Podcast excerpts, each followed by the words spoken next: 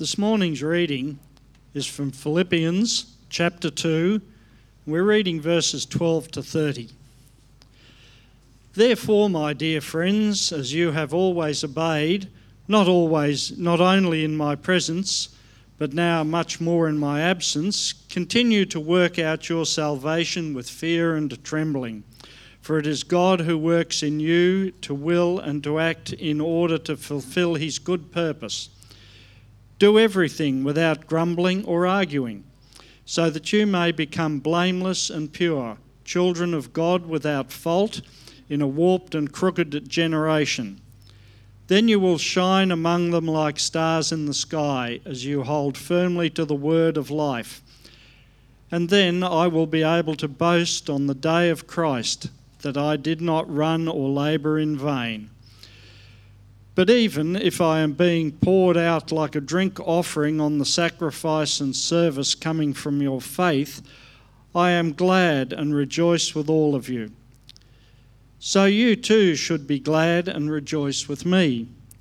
I hope in the Lord Jesus to send Tim- Timothy to you soon, that I also may be cheered when I receive news about you. I have no one else like him who will show genuine concern for your welfare. For everyone looks out for their own interests, not those of Jesus Christ. But you know that Timothy has proved himself, because as a son with his father, he has served with me in the work of the gospel.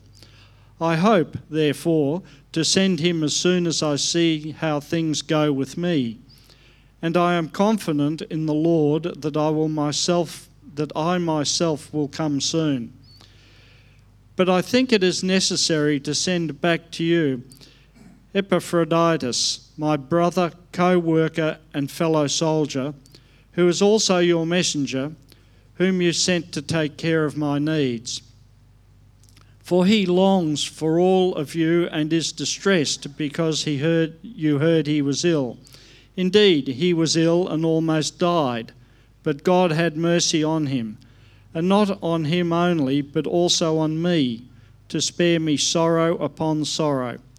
Therefore, I am all the more eager to send him, so that when you see him again, you may be glad and I may have less anxiety. So then, welcome him in the Lord with great joy and honour people like him because he almost died for the work of Christ. He risked his life to make up for the help you yourselves could not give me.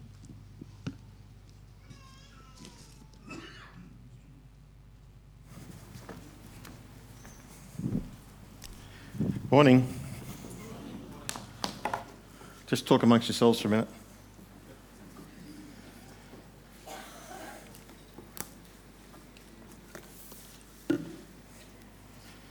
Could I draw your attention to the front of the bulletin that you have with you, I trust?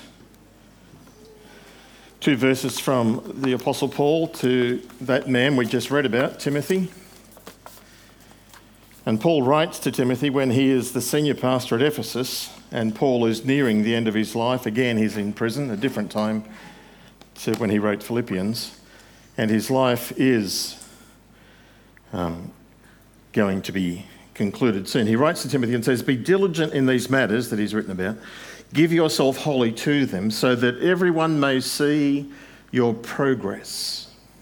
Progress. Watch your life and doctrine closely. Persevere in them, because if you do, you will save both yourself and those who listen to you. Be diligent in these matters. Give yourself wholly to them so that everyone may see your progress. The Christian life is one of following Jesus and progressing. Um, excuse me for a minute while I adjust my iPad. Uh, I also want to draw your attention to Wendy and Richard Lim. Where are they? There.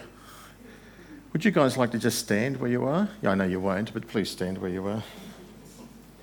Richard and Wendy, who many of you will know, this is their last Sunday with us today, which is sad to see them go, but they're a lovely, committed Christian couple who are going to WA. You've bought a house, a unit over there, and you still have a unit here, but you're trying to sell that. So if anybody's interested in buying a unit, see these guys after the service. The Lord bless you. We'll pray for you now. You can be seated. Thank you for standing. Let's pray for Wendy and Richard.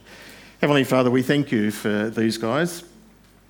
And thank you that they faithfully and passionately follow you, and it's their desire to be obedient to your will. Lord, you've opened the door and you've called them to go to WA. Thank you for the provision of accommodation there. And we likewise commit to you, Lord, the house or the unit here and ask that you might bring the right buyer at the right price and at the right time. May Richard and Wendy know your peace and may they have a strong sense that they are held tightly in your arms and that you're going to go before them. Lord, use them in a new church in WA and bless them like you have us here. We pray this in Jesus' name. And everyone said, Amen. Christian mm. markers on the journey, on the salvation journey, is what I wrestled with entitling this thing this mor- for this morning. So this is a, like all parts of Scripture. It's a magnificent. The more you analyse it, the more you plummet the depths of what's in Scripture. The Apostle Paul, particularly, but not only, when it comes to the biblical authors, uh, is a dense writer. He's not a simple writer. You can read it and, and get the clearer message of what he's saying, but when you start analysing his sentences, they're, they're not filled with one idea, they are filled with multiple ideas. And uh, you just keep digging down and down and down, which is why, I'm sure you've had this experience, which is why when we read the Bible, we go, I never noticed that before. I never noticed that before. It's God's Word. And God's Word is infallible, and I am here this morning charged with the privilege and the responsibility of teaching you God's Word. And as I say and have said on numerous on previous occasions, I am not infallible. I know my wife wants to disagree with that, but I think she would hardly endorse that. So you need to listen. You need to analyse and you need to discern is what I'm saying true to the text of Scripture? And if it's not, then don't take what I say, take what Scripture says. And if you think I'm off track or you think I've got something wrong or if uh, somehow I'm, you know, not on track, that'll do, uh, then come and tell me. Don't send me an email. Just come and chat. Um, and if you don't want to do that, well, God bless you. Um, hmm. We need to live in harmony. The Apostle Paul, those two songs we just sang too, I wanted to make the comment, they're beautiful songs, great songs. You did it again, great choices.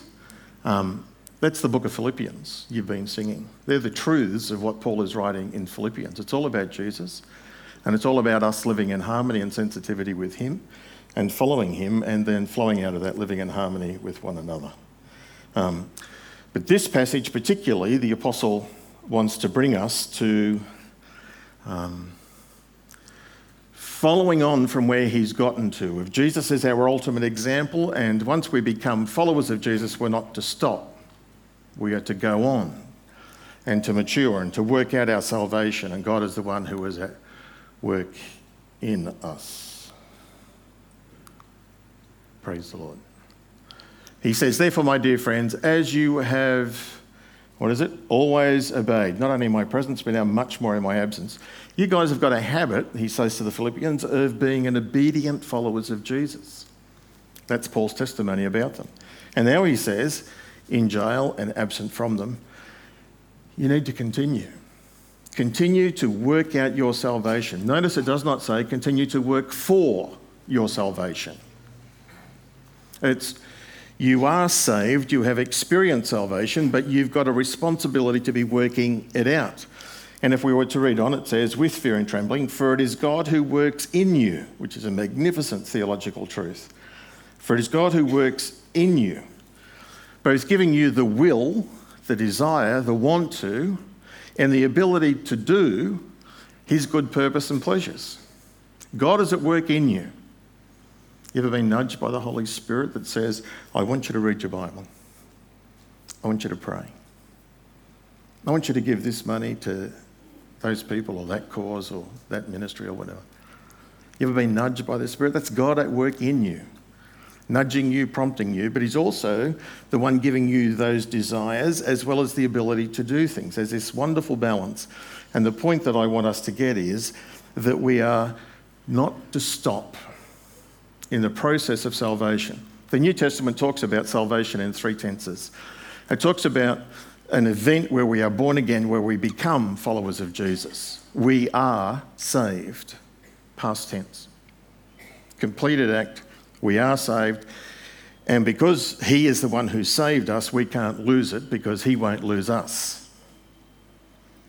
Secondly, the New Testament talks about we are being saved. We are in the process of that salvation event being completed in us.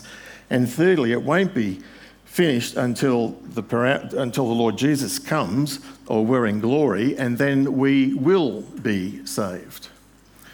We are saved, we are being saved, we will be saved, future tense. That's how the New Testament talks about our salvation.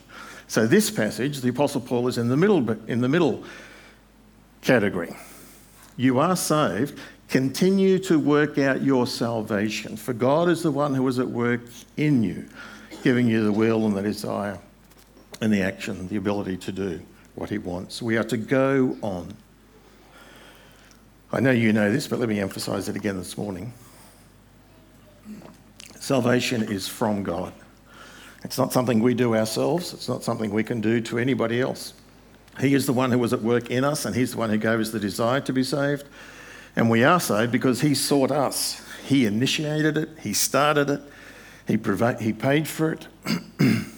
That's why we pray that God will do that in other people's lives.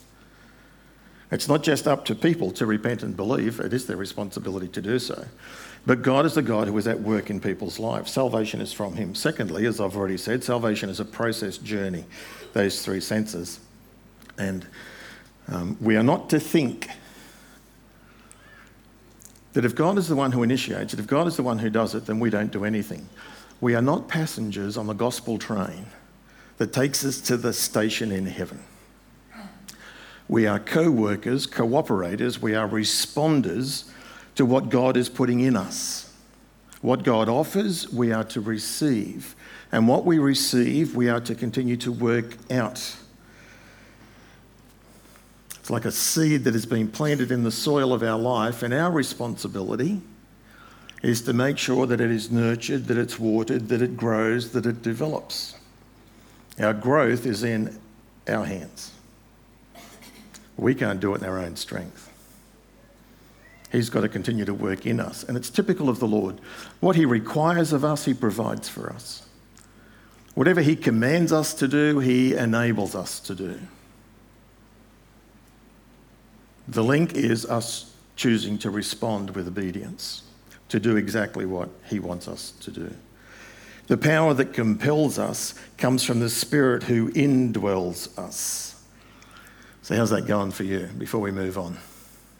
How are you going in the process of working out your salvation, as the Apostle Paul instructs us to do here?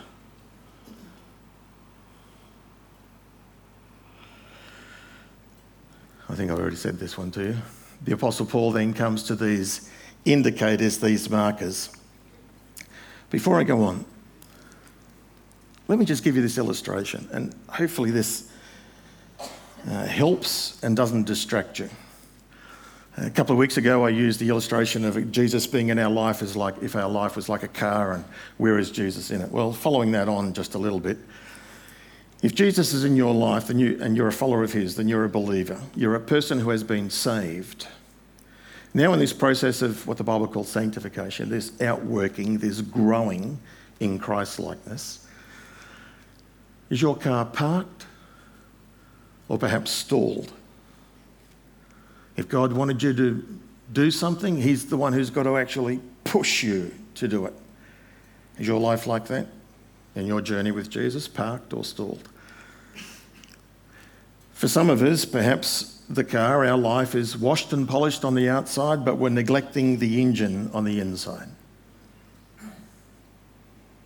So we look good, but we're not tapping into the power and the energy and the resources that God is providing, resourcing us with. Or maybe, and I hope many of you are, you're in the driver's seat and you're holding the steering wheel. The, the car's all filled, gassed up with whatever God provides for us, resources us, and you're ready to go. You're ready to follow His instructions. You're just wanting His direction and you're ready to obey Him fully. So, are you like a parked car? Are you stalled on the highway of holiness? Are you waiting for God to push you? Or are you trying to push your car yourself? Trying to do it in your own strength, being religious, not being relational. Or is your life, like I said, maybe looks good on the outside, but it's lacking something on the inside? Listen to this. Your most successful life journey will be, uh, will be when you begin to sit prayerfully in the presence of His Word. Your most successful journey, spiritual journey in life, will be when you begin to sit prayerfully in the presence of His Word and to daily learn to respond to Him. That's the best way. That's why it says on the front of the bulletin, you know, uh, make your, everyone may see your progress. Be diligent. Commit yourself. He actually says in another passage of verse 7 of that chapter 2 discipline yourself for the purpose of godliness. Then, as I read the passage, the Apostle Paul, having outlined that incredible theological spiritual truth, which is in part of our mission statement as a church. What's the mission statement of our church? It's on the bulletin working with God, transforming people. Working with God. We're acknowledging that God is the one who is at work and we are cooperating with Him and responding to Him. Well, there are, I think, five from memory. Not sure, might be more. Number one, it's continuing. The evidence of this ongoing improvement in your life. Some followers of the Lord Jesus, some people who say they're Christians, and ultimately only the Lord knows, we know them by their fruits. Their life is marked by the same sins, the same faults, the same mistakes. There's no growth, there's no change, there's no development. They give in to the same temptations. There's no victory, there's no winning, there's no changing. And the Apostle Paul certainly writes we have to move beyond that. We'll never get to the point where we will not be tempted, and we'll never get to the point where we don't sin. But there might very well be glimpses of it. We do live in a fallen world, Satan's territory. And so there is a battle going on. And so there is to be this the maturing Christian doesn't stand in the same place, it's moving forward. Rhonda can tell you, I've paid her enough. I am not the person that I used to be. I'm an improved version. And I hope your wife can testify of you that way, or your husband, or what would your kids say about you? They tell the truth. We are to be moving forward. That's the first marker. Are you moving forward? Secondly, we are to do so with an attitude of fear and trembling. This is one of those translation pieces of the, of the Bible. This phrase appears not qu- about a dozen times, that'll do, somewhere six to ten times or something, in the Old Testament and in the New Testament. And when you, you've got to read it in its context because when we hear that phrase, when I hear that phrase, fear and trembling, that conjures up in my mind the, the cringing, shivering anxiety that we're about to be belted. Fear and trembling. That's not what the Bible means when it uses this phrase. So if you think and react to it like I do, then you've got a wrong understanding. And that's where our English Bible translators, from my perspective, don't help us. They could use other words. And most Bibles do translate it that way. Increasingly, I didn't find a commentator who doesn't say what I'm about to say. So we all translated, all the Bibles translated that way, most. And but everybody reinterprets it to mean it doesn't mean fear and trembling. What it means is reverence and awe. And it's a positive thing, it's a passion to please the other, and it's a fear and an acknowledgement of your own inadequacies. Now, say that in English. That's what they're trying to do fear and trembling. It's the fear, not of being punished, it's not that negative thing, it's rather the fear of not wanting to hurt or disappoint or please. And the fear comes I love my wife, she loves me. I have a fear that I will hurt her or wound her or upset her. I don't want to do that. It's that concept of fear an acknowledgement of your own inadequacies, and therefore it's trying to act in a way which is pleasing to the other person. That's what the Apostle Paul is teaching us here. And as I said, all the commentators that I read, and there's about 20 of them, they all say exactly the same thing. This is not cringing fear, it's not fear of punishment, it's not a fear that drives us from God, it's a fear that drives us to God. And it's that fear of not wanting to disappoint Him. Um, for instance, here is a verse, Jeremiah 32 40, where the Lord is speaking and he's talking about the new covenant uh, that he is going to make with people. And he says, I will inspire them to fear me so that they will not turn away from me. So it's not cringing fear, it's uh, an attraction to, not wanting to disappoint, not to turn away from. Or in Acts chapter 9, verse 31, it talks about so the church walking in the fear of the Lord, in deep respect and not wanting to displease Him, in the fear of the Lord and in the comfort of the Holy Spirit. Fear and comfort in the same sentence. Or Isaiah 11, verse 3, talking about the Messiah, says that he will delight in the fear of the Lord.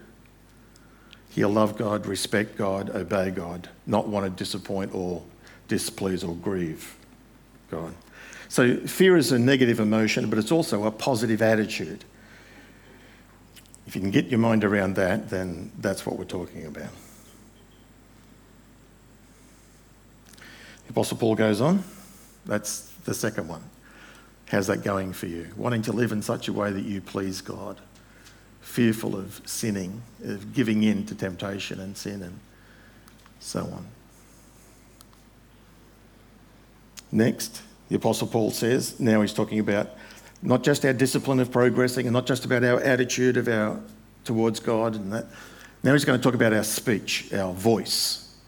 And he says we are to do everything without grumbling or disputing. We'll just move on from that one, hey? That's too uncomfortable. We all do it, don't we? I shouldn't say all because there could be one of you who don't. You ever met anybody who doesn't grumble? Put up your hand. Raise your hand if you know anybody who doesn't grumble. Anybody at all.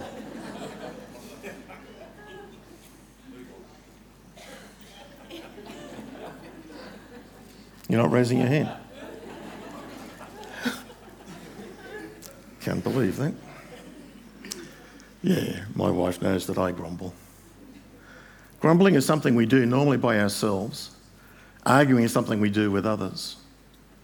Like I said, we all do it. But notice what the Bible says do everything. Everything. That's a high standard. No more grumbling, no more arguing. Out of today's passage, I'm going to invite you to take one, two, or three things to do. Try taking that one. For the rest of the day, no grumbling. Just today. Then, when tomorrow comes, if God gives us the tomorrow, no grumbling. See if you can do it for a week. it's hard. That's the world we live in. We're fallen. But He is at work in us. He is at work in us.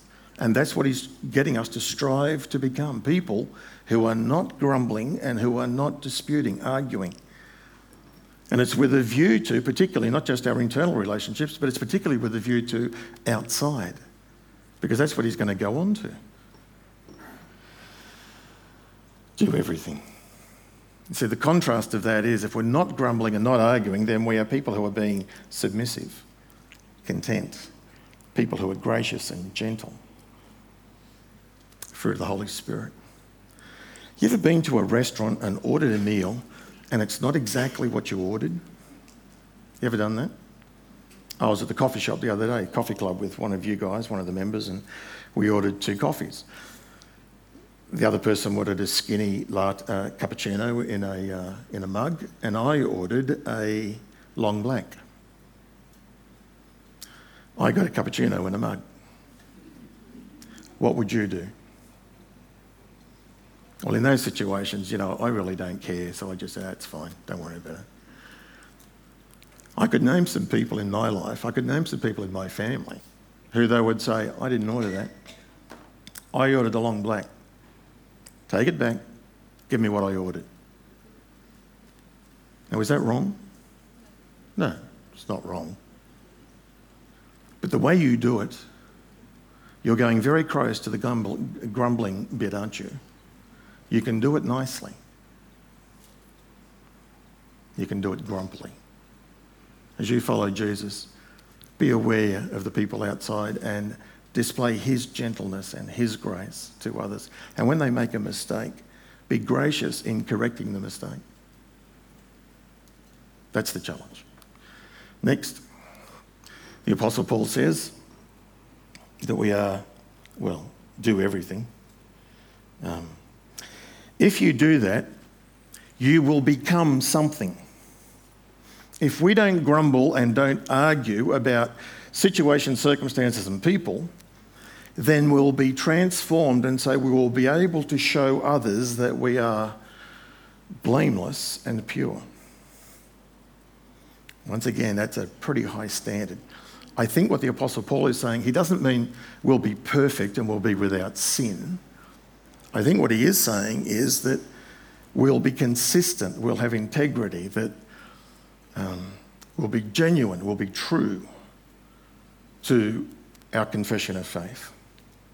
That's exactly what the word pure there means. It doesn't mean sexually pure, though it certainly includes that. It, it's the word that would be used of wine or of milk or of gold, that it's pure, that it's unadulterated. There's nothing mixed in with it. It's pure. So for you as a follower of Jesus, you're pure, you're genuine, you're real. That's what he's talking about. And that as outsiders look on, look on you, they, and you're not grumbling and you're not complaining, then you'll be blameless. They won't be able to point a finger at you and hold you accountable for your grumpiness or your arguing. They'll see you as a gentle, loving, caring person. That's what we are to be working out in our lives as we follow Jesus. This is the salvation that God is calling us to. Then the Apostle Paul, typical of him, doesn't pull any punches and he acknowledges the place where we live. It's a pretty negative description. Like I said, his writing is dense. Then you'll be like children of God without fault in a warped and crooked generation. The world we live in is broken both in its values and in its actions. It's twisted, it's warped, it's distracted, it's off course. And that's where we live. We're not to isolate ourselves from the world, we're in the middle of a warped and perverted and twisted world.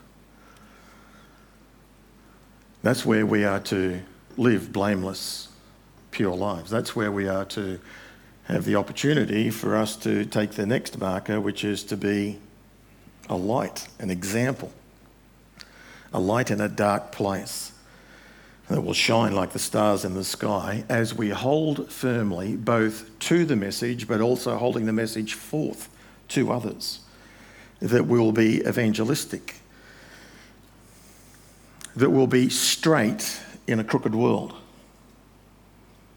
that will be consistent in a inconsistent world, a broken world. There's no need for us to shout or to confront or to make a scene. All we have to do is follow Jesus and let his life shine through us in the choices we make. Live a life free of grumbling and disputing, to be authentic and consistent. That's what the apostle is calling us to. And it ain't easy. And then the Apostle Paul goes on to acknowledge, uh, oops, down the bottom in the green it says, and then I'll be able to boast on the day of Christ. That's a strange phrase, isn't it? Boast on the day of Christ. Uh, NIV translation, but it caught me when I Why would you boast on the day of Jesus?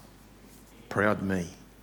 That's not what he means. What he means is, then on that day, I'll be very proud that I served Jesus in all my running, and it wasn't in vain, that I followed him, obeyed him, and the result is people came to faith. You Philippians came to faith, and I'll be so proud on that day, and I'll be rewarded for it. So it's not a negative boasting, it's a positive boasting of what God has done. Um, and to run and labour in vain, he's, the Apostle Paul lived in his world like in our world. There were lots of sporting activities and events, there were lots of games in different cities. And Paul had obviously attended some of those games and he had seen the athletes in training. And there are strict rules and there are you know, incremental training and there are regulations, and you've got to follow all of that in order to be successful. And that's the picture he uses of himself. This, this Christian life that we are in is like a race. And there are rules and regulations, and there is training, and there is discipline, and there are things to say no to, and things to say yes to, and everything else. And if we are successful, then it's not in vain, it's not for nothing. The Apostle Paul is saying, I'll be able to look back on my life and I'll see how God has blessed us, blessed me, and blessed you through using me, which is how God works in the world, through people. And then he says, remember, he's in jail and he's not sure how this is going to turn out. He says, But even if I am being poured out like a drink offering on the sacrifice and service coming from your faith, I am glad and I rejoice. Even if my life is poured out, even if I die, I'm glad. I know where I'm going. I'm going to heaven. And you should be glad for me too because you know where I'm going. And one day you'll go there too. Even if it, it's again, it's a picture, not in our world, but in that ancient world. If you went to meal, if you went to meal at uh, one another's house, and you sat down to have lunch together, what would happen before you ate?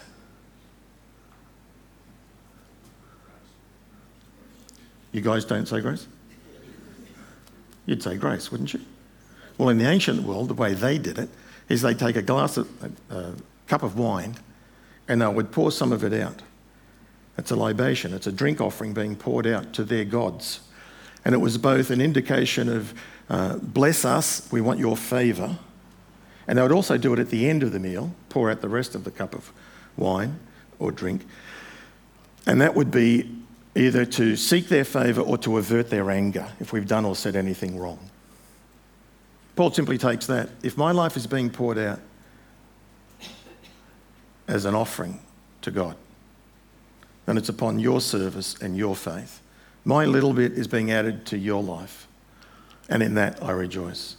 I remind you that the same apostle says to us that we are to be living sacrifices. Our life is to be poured out in serving the Lord Jesus. That's the meaning of the picture. The Apostle Paul just seems to take it's a little bit idealistic. You have to read the New Testament very carefully to find his you know, his foibles. And there was one in this passage, I jumped over it, but it's very easy to read and to think that Paul is just way up here. He was outstanding as a follower of Christ, but he was human and broken and he had issues like we do as well. But he was able to bring all of that, it would seem, into submission to Jesus. He just totally sold out. If you reread that passage, this passage we're doing this morning, uh, you'll see that he talks about being anxious. I think we're still coming to it. This is the apostle says, don't be anxious about anything, but he says, no, I was anxious. It's a little acknowledgement that he's just like us. So here, the apostle Paul is a person who is living for Christ. Christ is at the centre of his life. His attitude seems to be, I think I have time to tell you this. I've told you this story before, but I like it. It's, an, it's um, I'm going to Christianize it, but it doesn't come from a Christian source. It's back when the Japanese invaded China in about the 1930s, 1940s. Um, and there was a Chinese farmer who had one horse, a white stallion. Remember this story? Some of you might. And one day, the stallion got out of the stables, got out of the corral, and took off into the hills. the neighbour of the farmer came over to console him and said, This is terrible. What a great loss. I am so sorry for you. And he came to commiserate with him. The Chinese farmer wisely says, Is it a good thing? Is it a bad thing? Who is to know? Let's wait and see. Now, that's the secular version of it. You know, it's Doris Day, que sera, sera. What is to be is to be. It's just accept whatever comes down the road at you. The Christian version of that is is it good or is it bad? God knows. Let's wait and see how God works this out in my life. He is the God who is at work in us and around us. He's the God who can take bad things and use it for good things. He's the God who is at work. Let's wait and see. And so the farmer then goes away, and the next time, next thing happens is a few days later, the white stallion comes back, but brings with him about half a dozen other horses, wild horses, brumbies, and he brings them back and puts them in the corral. And the neighbour comes over and says, This is wonderful. You've got all these, all these extra horses to do. And is it a good thing? Is it a bad thing? Who is to know? Let's wait and see. He had one son, a 15, 16 year old, who was riding those wild ponies to try and break them in and to settle them in. And in one of those days, he fell off the pony and he broke his leg. neighbour came over and said, This is terrible. What a shocking thing to have to happen to you, your only son with his broken leg. Uh, I'm here to console you and to comfort you, and it's a terrible thing. Is it a good thing or is it a bad thing? Who is to know? Let's wait and see. God is in this somehow, work it out. A few days later, a, um, the Chinese uh, recruiting, went, recruiting officer went through the district and they were recruiting all young men to come and join them in the armed army to fight against the Japanese. And because the young man had a broken leg, he wasn't able to go. Neighbour comes over and says, This is a wonderful thing. The neighbour says, Too right. No, he didn't. He said, Good thing, bad thing. Who is to know? God will work it out. That's the perspective the Apostle Paul seems to have had of this is bad, I don't like this, but somehow, God, you're in this or you can use this, you can work through it. The Apostle James annoyingly says, Count it all joy, brothers and sisters, when you suffer various trials. You have got to be joking. Count it all joy when you are suffering, facing various trials. I get annoyed with drivers on the road. That's hardly a trial. Just to be to confess before you, this congregation. The other day I was going in to visit somebody who's in hospital. Um, and in the process, I was in the right lane. I had to get in the left lane to get onto the M1. And there was an old guy, and there was a gap. It was a big enough gap so I put the blinkers on and I went in, but I was obviously too close to him. Beep! I looked in my mirror with righteous indignation and slowed down. Then I thought, that's not good. So then I sped up again. About 100 yards later, beep! And I looked Another guy had come in behind me in front of him. He was an older driver. He was obviously going somewhere, and he didn't like cars being too close to him, was being very cautious. So forgive me for I have sinned. And, and now that I've repeated that story to you, I've now gossiped and grumbled at the same time.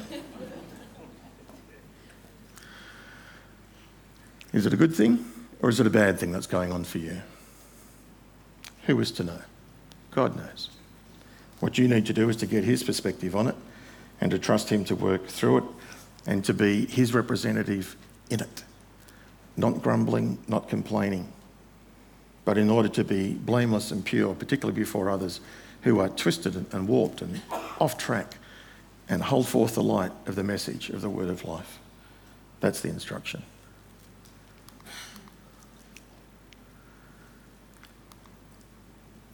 And then Paul, and we're going to go very quickly through this. Then Paul takes two guys. He's given us the example of Jesus in chapter 2. Now he's going to give a, a second example, Timothy, and then he's going to give a third example, Epaphroditus. Timothy is a this is a whole sermon within itself, but you're not getting that this morning. Timothy is a person who is very close to the Apostle Paul. In fact, the language Paul uses is they are same souled, they are very close, they are like each other. Paul is an extrovert, but Timothy is an introvert, but they have similar passions and goals. They love Jesus and they love Jesus' church, and they, they're passionate for the gospel. Timothy, when you read through that, those verses, was a messenger to the Philippians and when he got there, he was to tell them about Paul's situation, and then he was to report back to Paul so Paul could get an update on what was going on in Philippi. Then the Apostle Paul writes this magnificent 21, 2021. I have no one like him, no one else like him, who will show genuine concern for your welfare, for everyone looks for their own interest, not those of Jesus Christ. Aren't they powerful words? There's no one else like him. Christians in the first century, everyone is looking out for their own interests, not those of Jesus, even in the first century, just like us. Fallen, distracted, preoccupied, wrestling with working out our salvation. But Timothy is a guy who seems to have progressed, who seems to have stepped forward in maturity and growth. Paul says, You know his character and his service with me in the gospel. And he says, I'll wait and find out what's going to happen to me here. Then I'm going to send Timothy to you. And then he says, And then I'm going to come. When you analyze it like that, it doesn't make sense. Except the Apostle Paul wants to know what's going on in Philippi and he wants to know now. And he can't wait. But he has to wait for the verdict so Timothy can tell them and after he's told them he wants Timothy to come back, and then they're going to go back together to Philippi. Something like that. What, what's all that mean for us? Well, Timothy is a person who was always willing to go wherever and whenever. He is the, William Barclay says, he's the patron saint of those who are content with second place, so long as they can serve. Has God placed in your life a Timothy? Somebody who is always willing to be supportive, like you, supportive do whatever he can to help you. And then, next example Epaphroditus. Epaphroditus' name means lucky, one blessed with luck. Um, Epaphroditus was a remarkable man and, and, deserves far more time than I can give it this morning, but he's certainly an example of servanthood, considering others. The Apostle Paul identifies him. I don't think I've got the verses up there. Yes, I have. I think it necessary to send Epaphroditus to you. He is, and Paul gives him this testimonial because Epaphroditus was sent from Philippi to Paul in wherever he is in prison. And he had a job to support Paul, but he got sick. And he got so sick, he nearly died. And so Paul thought, I'm going to send you back because he's anxious about them and they're anxious for him. And he said, It's better if you go back. But if he goes back, there's a potential problem that some people will criticize Epaphroditus. Some people will blame him. You failed. We sent you to do a job. Do the job. What are you doing back here? So Paul writes this testimonial to prepare the way for the church to receive him. And he describes him in three ways. He is uh, my brother. Uh, uh, he is one with me in the family of Jesus. He's one with me in sympathy. He's my brother. He's a fellow worker, co worker. He's one with me in the work of the gospel, and he's a fellow soldier. He's one with me in the spiritual battle. He stood on the front line and in the firing line. This guy was doing exactly what you sent him to do. And then, is it on there? Next one. Down the bottom of that, he uses two words to describe what it was for them. He was their messenger, quite literally, he was their apostle. He was the person they had sent to assist the Apostle Paul to represent them. And then Paul uses this beautiful word, whom he, you sent to take care of my needs.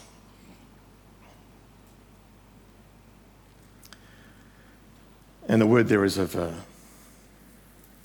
a priestly duty. He brings it out again in the next verse. He risked his life to make up for what you couldn't do to help. And the word that Paul uses in the original is a very unusual word, but it's a word that came into the first centuries, first few centuries of the Christian church. And the word is, that'll do. That's what it was called. That's not the exact word, that's the Latin word of it. Parabolani. What's a parabolani? It's a very special class of people in the second, third, and into the fourth centuries. The parabolani, and that's behind the word that Paul uses to risk your life. You could translate it, he gambled his life. He took a risk in serving others. The parabolani were the gamblers, the risk takers. They were the ones who would visit people in prison or would visit the sick or the lepers and would help out. In the year 252, William Barclay tells us this story. In 252, a plague broke out in the city of Carthage. Carthage. the city officials threw the dead bodies out into the streets and then they shot through. They left through fear.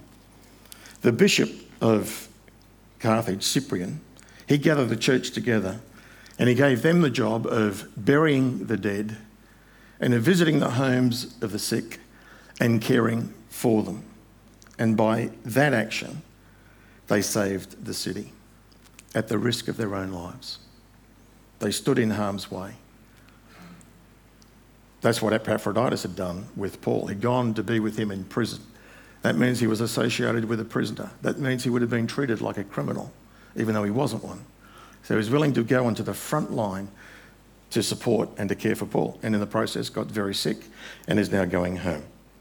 His name, which is just, I think, lovely, is named after a Greek goddess, Aphrodite, whom you may have heard of. She was the goddess of love, but also the goddess of gambling.